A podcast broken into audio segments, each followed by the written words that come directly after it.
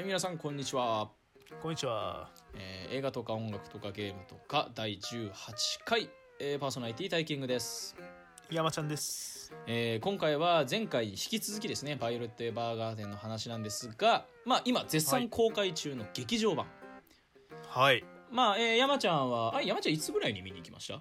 俺は公開してから多分1週間もしないうちに見に行って、はいはい9月の尻尾ぐらいだねじゃそうね。あで僕なんがかまあ、うん、あいいですよすいませんいいよいいよ。まあ僕があのさっき見てきたと、おもう見立てほやほや見みたいな。ほやほやの感想ですねまあっていう我々の感想をね喋っていきたいと思いますので、まはい。あ今回はまあ今回はもう普通に最初からもうガンガン普通に内容とかにも入ってって喋っていネきたいとタバレ上等で、はい。うん思いますので今回もよろしくお願いしますよろしくお願いします。えー今回のトークテーマ「劇場版バイオレット・エヴァーガーデン」なんですがはい。結構ね俺ね映画館でねアニメ映画を見るのが結構久しぶりかもしれない。あーごめん嘘ついた。えどう？アニメ映画？あ あれか。フェ Fate 見に行ってたか。あ、 Fate 見たんだ。あいやえー、ちょちょ俺じゃなくて山ちゃんが。あ、俺はね。俺は結構アニメ映画見るよ。うん。まあ見るよね、まあ、なんなら鬼滅も見に行ったしね。ああそうだねそうだね、そうだからね俺それはそうなんですよ。やっぱあのアアニメ見てないっていうか俺鬼滅は1秒も見てないから、うん。普通にその映画好きとして やっぱその鬼滅の映画が大ヒットしているっていう状況はやっぱり見過ごせないのであそうなんだ俺的には、まあ、映画館が賑わうのは別にいいことじゃないかなっては思ってるけどね。まあ、他の映画がちょっと追いやられてる気味ではあるけどもあね。えっと見過ごせないっていうのはマイナスのイメージじゃなくて、はいあのムーブとしてあのちゃんとそこはあの触れるべきっていう意味でのあ、見過ごせないなるほどね。はいはいはい。うんだからやっぱりそんだけ売れるんだったらちゃんと面白いし、うんあのクオリティが高いから売れるんだからそうね。そこはやっぱり映画館でそれをあの体験しなきゃいけないと思ってるので、うんアニメはそろそろちゃんと見るつもりなんだけど、ただやっぱり普段先週も言ったけどあんまり映画を見ないのでうん。うんうん。必然的にアニメ映画を見ることもないんですよはいはいはいはい。だからあの劇場版をあの外伝も一応ほらあれは映画だったじゃないですか、うん。あれをネットフリで見た時にうん。アニメがめちゃめちゃ絵綺麗なのにアニメからさらに1段階ぐらい絵綺麗になってて 劇場版ってすげえなと思って。そうね。映画で見るとさ、マジ、なんか、細かってなるんだよね。うん。素晴らしかった俺もね、です度がいい眼ガ鏡でいつもね、え映画見るようにしてんだけどね、やっぱりね、劇場版と、まあ、外伝かな。もう、外伝、まあいいや、ちょっと、俺の話は、これ感想になっちゃうから、ちょっと、うんまあまあまあ、っはいはい。て感じで。まああのまあ外伝は、うん。まあ先週少しも喋ってるから、まあ、今回も劇場版オンリーで喋っていきたいんだけど、はい、どうしようかな僕の感想からいこうかなじゃあ。はい、まああのこういう話になるのはある程度予想はつくというかそうね。まあ、今回はある程度そのメインの主要な登場人物の物語を、まあ、うん一応ほぼ完結させにいってるじゃん、まあうん。それはねそれは完結戦だからそうなんだけど、まあ、だからこういう話になることは予想がつくし、うん。っていう意味では別にその期待以下のものではなかったので、うん、俺もどうやって泣かせに来るのかなって思いながら見ててちょっとやられちゃったかなって感じ。うんうんうん。じゃああったね。まあっていう意味ではあの良かったし、うんうんうん。別になんかえなんか思ったより全然ダメだったんだけどみたいな、まあ、そういう話ではなかったので、はいはいはい。まあ、アニメの延長線上としてあの、うん。すごいいい話だったとは思う。はい。思うただ俺は気に入らないもう気に入らない点が2つあるんですよ。二つ。はい。2つあります。はい。で1つはうん。あのアニメの神回だからっつって10話を引っ張んなくて別にいい、まあそうね。序盤の10分ぐらいちょっといらなくねってなっちゃったもんね。うん。あのねいやあの構造としてはたまにあるじゃん。うん。あの入れ子構造じゃないけど、うん。結局あれってそのね10話のあの親子の孫うん。が成長して実はおばあちゃんがそのあのねまあ、ひいおばあちゃんか。孫から見たらそのひいおばあちゃんがあのバイオレットに手紙を書いてもらってっうん。ていうそういう話じゃないですか。ね。でであれを最初初とかうん。真ん中に入れるからうん。その子の視点でそのバイオレットっていう人がいてバイオレットっていうすごい人で晩年はこうでみたいな、足跡を追っていく感じで。うん、をこう語らせるじゃん。うん。まあその語らせるっていう構造は映画としては、うん。まああるしうん。いいんだけどうんもう別に10話の流れをさ頭からまんまやっったらなんか俺はちょっとねあからさますぎて。はいはいはいはいはい。いやすいや確かにいい話だから俺はだから俺はね10話で先週正直泣けてしまったって話をしたけど、うん。俺はそのままの記憶でいてほしかった。うんうんうん。ちょっと俺はね10話を踏みにじられた気持ちですよ。そこまで言う、うん。うん。いやもう使わなくていいなんでそんな露骨に10話の内容引っ張ってくんだよと思って、まあ10話が一番人気だったからじゃないかなってなるけどね、あのさ外伝でもさそのアニメ本編の話を何本何話からか引っ張ってきてたのがあったじゃん。あの天文台の話とかあさあった。あったあったそうあと他の話忘れちゃったけどまあだからまあそんな感じの流れでまあでも確かに序盤ねそうすごい10話から持ってきなんかそうねそういう、うん、確かにタイキングの言いたいこともわかる。露骨とまでは俺は思わなかったかなでも。うんうん。いやうん。まあ結局うん。外伝の中でうん。あのいろんな話をちょこちょこ入れてくるのはいいんだよ、気にならないのよ、うん。ただそのあからさまに10話のフラッシュバックから始まるから、まあそうね。あもうそっから入っちゃうんだうんっていう、そこでなんか出だしでそれを感じちゃうとうん。なんかうんその ねえまあ人気だからそこ使っときゃまあ綺麗になるかなみたいな 感じがねそういう魂胆が見えてしまう気がしたっていうね、うん。はいだから嫌ってわけじゃないよ別に、うんうんあいいとは思うんだよ。そのあでも好きなのはうん。あれ結局まあね多分時代で言ったら60年後とか70年後の話でしょ、うんうんだからもうドールなんて職業はとっくに廃れて手紙なんてみんな使わなくなったっていう視点で描いてるじゃん。うん。俺ねあの視点を入れたのはすごくよいいなと思っていて、確かに確かに。なんかあの俺たちアニメを見ててあの世界観が当たり前に感じてるんじゃん。うん。手紙を書いてどうするみたいな、うんうんでなんか当たり前すぎて電話とかそういう電子機器がないみたいなことにもあまり違和感を感じない感じゃない、たね。うんでも俺あそこを見てちょっと気づかされるというか、うん。あそっかと。うん。全然技術進歩してない時の話だから、うんうん今ああいう人たちっていないんだなっていうちょっとそこで寂しさも出るというか、うんうんうんあんだけさ手紙いい人もんだよねとかバイオレットの働きでどんどん人の心を動かしていったものっていうものが今はもうないんだよなっていう、あの切なさにもつながるしあ現実でもそうだよなっていう。そうね手紙の文化とかもうほとんどなくなってる状ような状態でさでも、うん。あのー俺ちょっといいなって思っちゃったのが切手にバイオレットが描かれててああの切手という形ですごい残ってんのがうわーいいななんか人々に忘れされられずになんかバイオレットが後世にちゃんと残ってるのがめちゃくちゃいいなって思った。あれは素晴らしいでうす、ん。だからあのあの制作側の魂胆が見えてしまったという点で文句は言ってますけど、うん。あの演出としては全然だからあのこれは先週も言った通りあのケチをつければそういう言い方になるけど全体的に見たら全然この先は好きなのでうんうんうん あのいいとは思います。そうね。だまあん。序盤切り離してかん見た方がいいかもしれない、うん。なんて言うんだろう、うん。っていうまあ気になった点がまあうんうん言うなら一つ。うん。でもう一つは、はい。うーんあの真ん中の男の子のくだりがあるでしょ？うん。あの体の弱まあそのい女そう体のの弱い男の子に、えっと、バイオレットが手紙、あの代筆して、でうん。まあその死んだらあのお父さんお母さん弟に届けてっていうあのくだりですよ。うん。まあああいうのはだからそのバイオレット・エヴァーガーデンのお家芸じゃん。うん。ああいう感じって、まあ、だからああまあまあこういうやつね。うんで別にそう死んだら手紙届けてもまあ10話とかぶってんじゃんってちょっとまあまあ、まあまあね。思っちゃったけど、うん。まあまあでも、まあ、よくあるパターンなんでいいとしてうん。なんかあのね感動あそこでやっぱ結構泣いてる人多かったんですけどうん。周り俺もやっぱ今日見てて結構周りやっぱ泣いてる人多かったんだけどうん。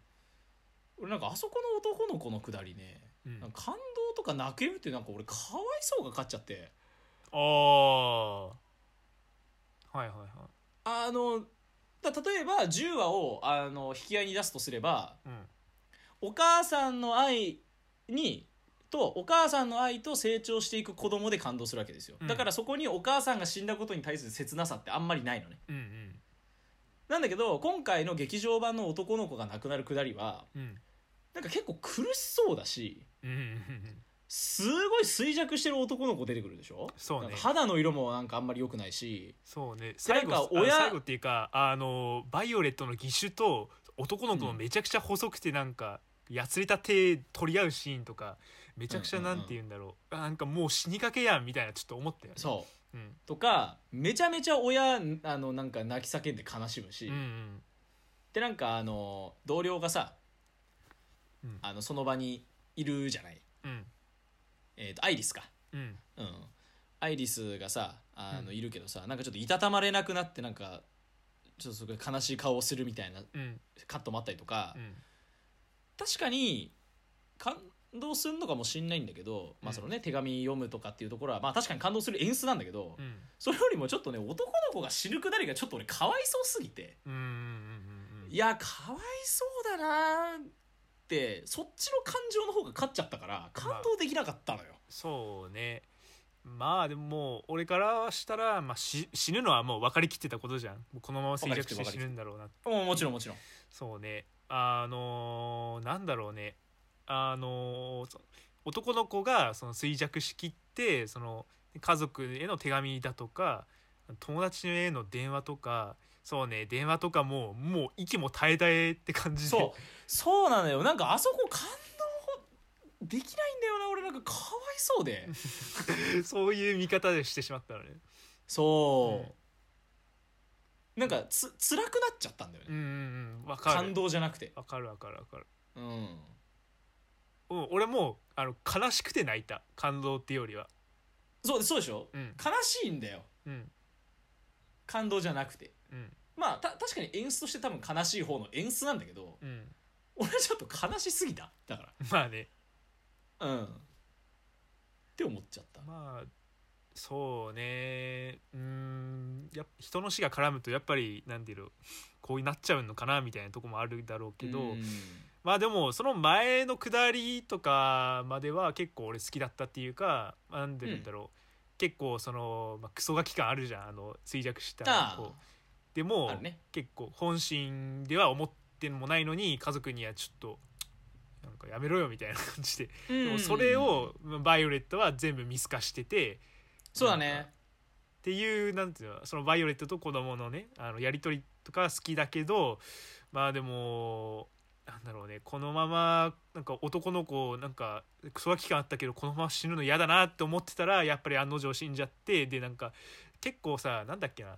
あのー手紙も間に合うかどうか分かんなかったじゃん。なんて言うんだろう。死に目そうだね。既得状態になって。あのベネディクトとアイリスが急いで届けに行ったからまあ間に合ったけどみたいな。そうそうそうそう。その辺のハラハラ感もあー俺的にはまあ良かったなと思うんだけど、うん。そうそうねね。でなんだろううーん、まあ、さ最近も言ってたけど、まあ、ちょかわいそうっていうのは俺も思いながら見てたしうん。そうね。あのーまあ、俺なんか周りの空気に押されてまあ泣いちゃったっていうのもあるから。うんうんうんなるほどなるほど。そうね。まあ俺的にはかわいそうだけどうんまあちゃんと泣けたっていうか、まあまあ、そういう意味では良かったのかなって思ってて、でもその後のギルベルト云々のくだりはあそうですね。そこはちゃんとやっぱ一番大きな笑いだと思うので、うん。でもまあ、そこをちょっと後半のメインに僕は据えたいんですよあなるほ、どね。うん、だから僕がまあ感想として喋るとすればうん。まあもちろんクオリティなり、うん。えーお話の構成としてはすごく良かったけれども、うん。気になる点が2点あってそこっていう、まあ、僕の感想はそう。俺の中で山ちゃんそうね俺の中の一番の山場はあの男の子の既得状態だと思ってて、ん。なんかその話で泣いちゃったせいでなんだろうでも一番の山場であるはずのギルベルトとバイオレットの話があんましなんか入ってこなかったなっていうのはちょっとあってっていうかねギルベルトなんでそんなことするんなんかあのーなんて言うんだろう責任のつけ方というかなんて言うんだろうねちょっと俺にはギルベルトの気持ちが分かんないなって感情移入ちょっとできなくなっちゃって。ああはいそうですね。そうね。で感動の再会の時もなんかいまいちしっくりこなくてなんかさっきのだけだなってなっちゃったっていうのがある。そうだね。でまあその辺の話は後半にまあそうだね。しましょう。そね。はい。はい。えー、まあそんな感じで、まあ、山ちゃんの感想はやっぱその主にやっぱその後半をメインに語りたい感じ。うん。そうね。ということで、うん。まあ一番のこの劇場版の、まあ、メインである。そうね、まあギアニメで語らずにわざわざ劇場版に持ってきたくらいだから、そうですよ俺ね。もうもうギルベルトにはもうもうすごい何かしらの理由があるんじゃないかと思ってた。っていうかギルベルトが生きてるとは俺思ってなかったのよ正直。あんましなんかアニメはいはいはい本編見ただけでは、まあでも、まあ、ぶっちゃけワンあるとは思ったけどもあのまま死なせたままでもよかったんじゃないかなとは俺思ってまあ、たから。うん、俺も思う、うん。むしろ俺はあーやっぱり生きてんのかよってちょっと思っちゃったちょっと思っちゃった。ちょっと思っちゃった、うん。やっぱり生きてる方向で話進んでいくかとは思っちゃった。で生きてるんだったら会いに行けよってなるじゃん。いやなんか。そのね会いに行けよっていうか生きてるんだったらもうちょっとやりようがあるじゃん、ね、バイオレットバイオレ俺はね正直アニメを見ていて先週話し忘れたんだけど、うん、俺は基本的にバイオレットちゃんが幸せであれば俺はいいと思うわけですよ。はいはいはいはい。やっぱりあの見ていく中であのだからあの各話に感情移入できないって言ったけど、うん。っていう意味ではバイオレットちゃんの話としてやっぱ我々は見てるわけで、うん。バイオレットちゃんが感情的になればなるほど俺はすごくエモく感じるわけよ。うんうんうん。わかるってなった時に俺はやっぱバイオレットちゃんに幸せになってほしいのでうんうんギルベルトが生きてるんだったら生きてるってことにしてもうちょっとなんかこうねもうちょっといいギルベルトと、あのバイオレットの描き方が俺はあったと思う。うんやりようあったよね、うん。やりはあった。絶対。それが意外とひねってくるじゃない。そうね。ギルベルトが「いやあ会いたくない」っつって。いやまあ。なんかうん。まあ分かるんだけどさ。いや分かるのよ。そりゃそれはね、うん。あのうん。あだからそう。その辺は山ちゃんはどうなの？その結構否定的に見てるのかどう思ったバイのか。バイオレットに会う資格がないから会わないんだとか言ってるけど、うん。本人が会いたいって言ってんだから会ってやればいいじゃねえかって俺ずっと思ってて。なんか本人の幸せを望むなら本人がしたいことをね望んでることをやってあげればいいのにって思いながら見てたから。だからそ,、の辺を兄貴が喝入れてくれたのが俺めちゃくちゃ良かったなって思ってた。ああそれはそうかも。そうね。うん。お前を麻袋の中に入れてバイオレットの前に叩きつけてやりたいぐらいだっつって。そこまで言うみたいな。ありましたね。ね。うん。だからちょっとギルベルトのに関してなんていう煮えたぎらないというかなんて言うんだろう。こうモヤモヤした感情が俺の中にあって、うんいまいち泣きづらかったってのもあるし、まあ、中盤のなんか既得状態の方がなんかすごい俺のいや中にあのねてかねそっちの方がやっぱね絵としてインパクトがあるのよ結局。そうなんだよね。すなんかそう本編で語られなかったバイオレットとギルベルトの物語よりもその中盤のその少年の既得状態の方が俺の中で心の中でちょっとあの引っかかってて引っかかってるっつうかまあインパクト強くてっていうのがあったね。うん。ファイティング的にはどう？だからそのバイオレットの物語を僕は見たいので、うん。さっさと再会して幸せになってくれてその後バイオレットってどうなるんだろうっていう方が俺は気になるわけよ。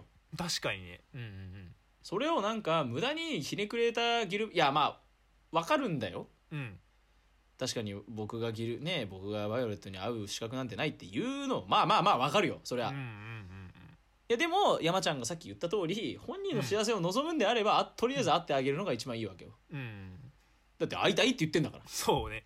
家の前まで来てんだぞっつって、そう。でも俺はだからあその俺はバイオレットが感情的になればなるほど好きなのよ。だから、うんうん。なのであの土砂降りの中あのバイオレットが家の中に引きこもるキルベルトにこう声をかけて涙するシーン。うん。逆にあそこはちょっと切なくてちょっと泣きそうになったんですよ。うんうんわかる。切なくて泣きそうになったのあそこは、うんうんうんでも後からなんか「いや前出てこいさっさと」みたいな。でそこそこもだからギルフェルトがどうってより感情的になって泣いているあのババイオレットちゃんに移入してないちょっと泣きそうになる感じだから、ね。ギルベルトに対しては腹は立つわけですよ。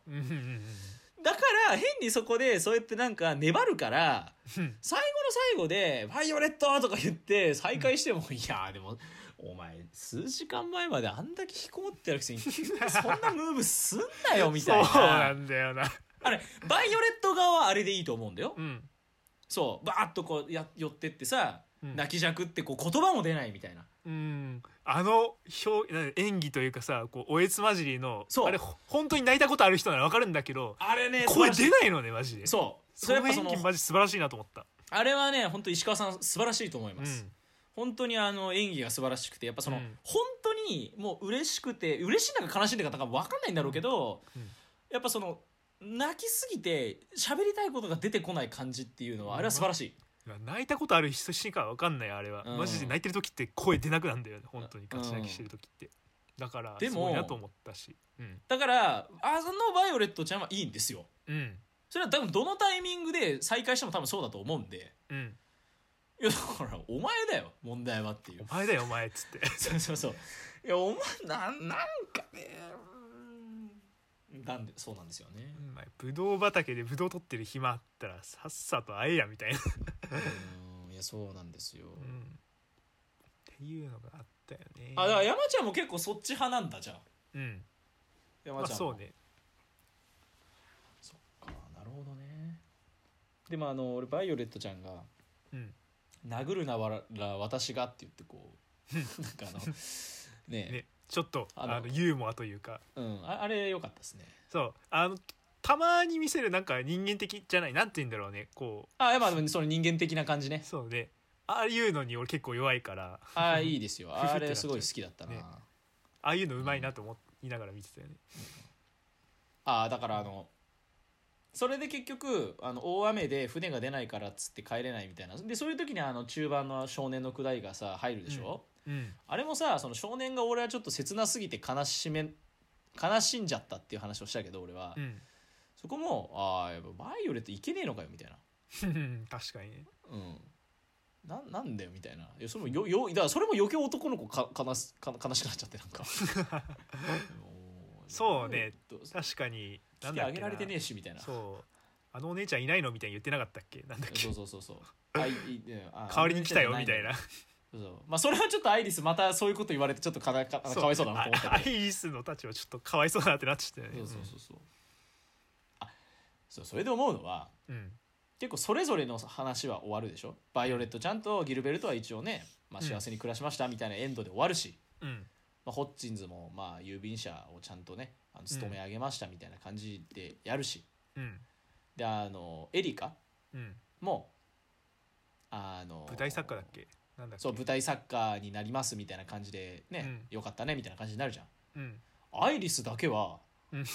結局なんかど どうどうなったのかよくわかんないどうなったのか分かんないね確かに。なんかさ世界一のドールになるみたいなさ感じでさあの田舎ね帰ってどうこうみたいな話もあったけど、うん。なんかアイリスだけはねあんまりねあの子の物語がね俺は語られてなくて悲しいです。そうねもうちょっと幸せになはっきりした描写欲しかったよね。ああ欲しいですね、まあでもアイリスがん関連で言えば最あの劇場版の序盤であの電話が出てきて手紙の立場なくなってきちゃったよみたいな感じで電話のことを疎ましく思ってたじゃん。うん。でもああのはいはいはいはい。はい最後にあの少年の死に目で電話が活躍してなんか部屋に出た後になんだ電話も結構いいじゃねえかみたいな感じでなんか独り言言ってんのがすごい良かったなってなって。あああの流れ良かったね確かに。そうね。あれちゃんと前半のあれ聞いてるんだって思って。そうね。すごい良かったかな、うん。なるほどね。それぐらいかな。はいはいはいはい。うん。まああでもあのやっぱ同じくこれ良かったのはうんまああのねあのギルベルトがあのいいか悪いかはさておきとしてうん。やっぱりあれぐらいのお話をちゃんとまとめ上げるのにやっぱり全然2時間半は必要だったし、そうね。あの無駄なシーンは俺はなかったと思う。うん。やっぱそれは素晴らしくてあの春日のさうん。あの鈴宮春日の消失まで2時間40分ぐらいあるけどうん。マジで一つもだれないしはいはいはい。あの本当にもう飽きることなくもう2時間40分全部見ちゃうわけですよやっぱこれも本当同じでうん。本当だったら何？アニメ何話分ぐらい？だって25分のアニメがって思ったらまあ5話分ぐらいあるわけでしょ？はいはいはいはい。5話分6話分ぐらいかあるのにやっぱりあのクオリティは素晴らしいしうん。あの無駄は感じないしうん。飽きないからうんうんうん。あの作品の作りとしてはもう素晴らしいと思そうね。う、うん、確かにだれないっていうのはあった。ばあんもうなんかもう我々のしてることまあもう荒探し的になっちゃってるのもまあなんかあるけど まあね。俺としてはもう全体的の完成図としては素晴らしいなと思ういやいや本当そうです、うん。素晴らしいですようん。よかった。ぜひねあのね「鬼滅」見てなんか泣いた人は多分これ見たらその10倍ぐらい泣くんじゃないかなって俺は思ってます。ああなるほどね。鬼滅なんかで泣いてんだったらこっち見てもっと泣けってそういう話ですね。まあ、鬼滅もね鬼滅はね流行るだけあって面白いんですよ。いやもちろんそうだよねあれはやっぱりアニメアニメ会社がすごかったなっていう感想になっちゃった俺は、それなんだよね、UFO テーブルすげえわってなった。鬼滅鬼滅って言ってる人のうちどどんぐらいが冷静に原作を読んでるかっていう話もやっぱりあるじゃないですか、そうね。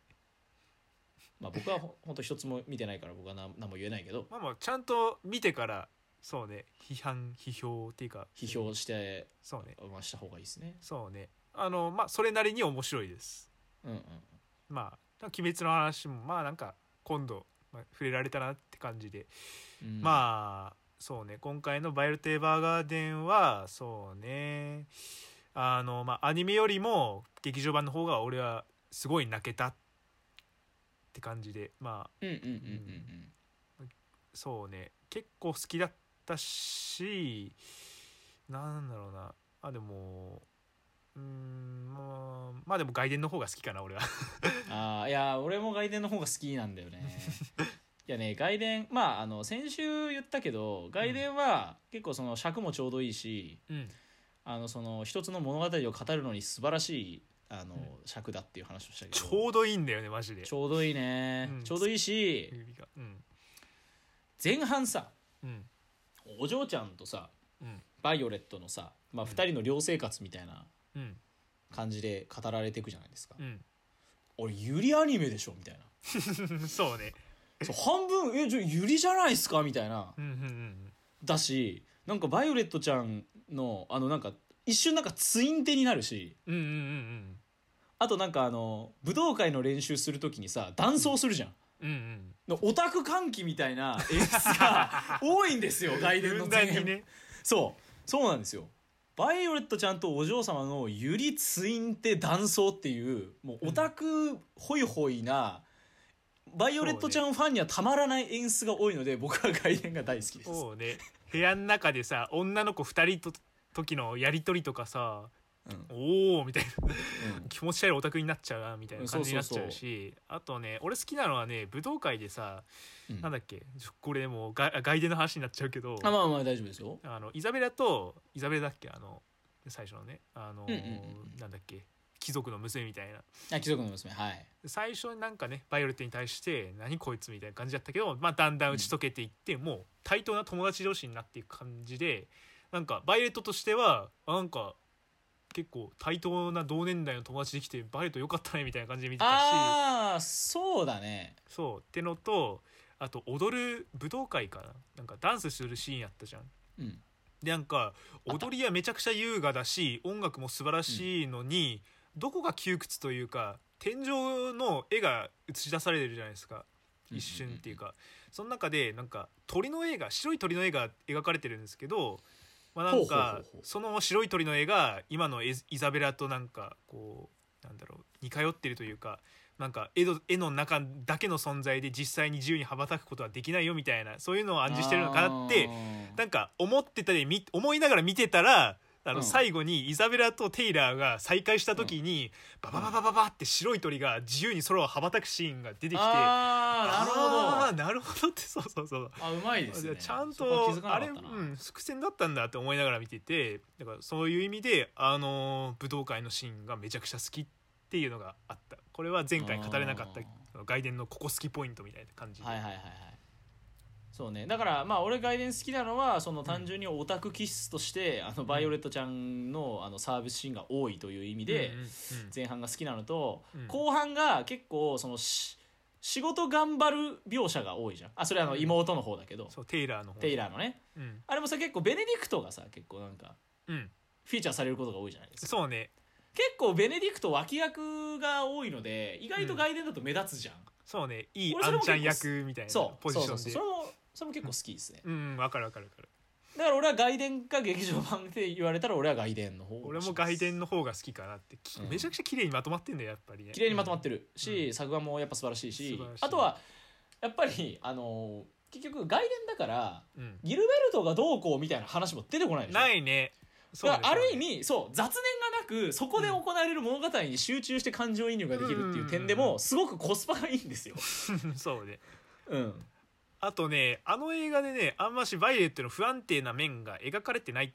描かれてないです。そうね。完全になんかもうアニメ通して成長しきったバイオレットの姿が描かれていて、そうです。すごいなんかこうイザベラの世話してる時もめちゃくちゃ頼もしいなって感じで見られた、テイラーの世話してる時とかも、うん、はいはいはいはい。って感じなんかあれですすね。我々喋ってて明らかに劇場版より外伝の方が褒めちぎられるという。そうね 明らかにこっちの方が褒めちぎってますけど。うん。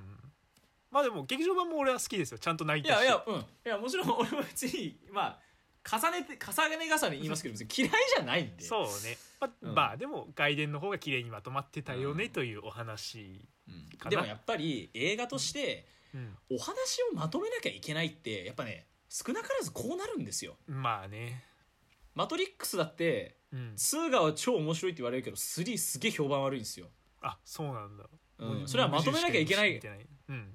結局まとめなきゃいけないからそうね。2は盛り上がるんですよ。うん。広げられるから2って。うんうんうんでも3でまとめなきゃいけないからああうん。まあなんだよそんな感じでまとめんのかよとかって言われちゃうんですよ。うんうんうんうんそういうもんだと思います。そうね。アニメで広げた伏しなんか広げたなんていうの伏線みたいのをまあ劇場版でまあ回収というかまあ全部まとめようみたいなそういう終わり方になるのももうもうしょうがないかなって感じで。うんいやそうそうそうそうなんですよね、だからまああのあんあんまり荒探しにしてもはしょ,、まあ、しょうがないかなとは思まあいい作品だったねって感じで。う、うん、いい作品でした、うん。うんただまあ僕はやっぱその10話を出しに使われたことだけはちょっとやっぱり どうしても気に入らにじらない 僕はやっぱちょっと気に入らない。いやまあ踏みにじられたはね言い過ぎかもしれないんだけどね。うんあからさますぎるという意味で。はいはいはい。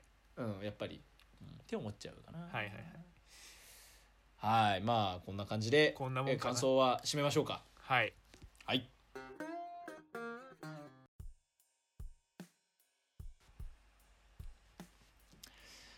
はいまあ、はい。我々こうやって2週にわたって「バイオレット・エヴァーガーデン」の感想を語ってまいりました、はい。まあ、今回京アニ作品ってことだったんですがあまり我々京アニ作品実はそんなに見てなくてですね、そうね。まあ、僕はあの去年からあ去年か。去年あの春日全部見てうん。で軽音を今2期見てるんですけどはい。正直それぐらいなんですよ。あと評価をね小説原作の小説だけ読んだことあるぐらいなんですけど。はいはいはい。俺なんかはも軽どうですか音日常あとなんだろうな。あユーフォニアムもねあの親が見てたのまあ後ろで見てたぐらいなんだけどああれもね、めちゃくちゃ作画がね、まあ、今風というか線が多くてよかったなってうんいう感じなんで、まあちゃんと見たいなって感じなのと、まあ、ラキスタもねなんかあラキスタそうだラキスタもそうだ。そうあれもね見た覚えあるのになんかまあお あんま覚えてないってのがある。まあそうね。あんまし覚えてない方がおな覚えてないことの方が多いんで京アニについてちょっと、もうちょっと語れるように見とかないとなって感じ。で、で俺あの今回あのうん。京アニをいろいろたくさん見たくなっちゃってはいはいはい。あの D アニメストアに入って京アニ作品をたくさん見ようと思います僕。はいはいはいはい。はい。京アニだけを。京アニだけもめちゃめちゃ追っかけようと思って。なるほどね。はい。そんな感じで、まあ、我々語ってまいりましたが、はい。意外とその単発でアニメ語ることが最近初めてだったんですけどはい。じゃあ我々あんま漫画の話をそんなしてなくてですね、そういえばそうだね、うん、なのでちょっと次回からはですねおすすめのその漫画はいはいはいをこう紹介していくような回をちょっとやってみたいなと思いまして、はいまあね前々からその山ちゃんから漫画の回どうみたいな話もありましたそうね。まあ、その辺のねあの話を、えー考えております。うん。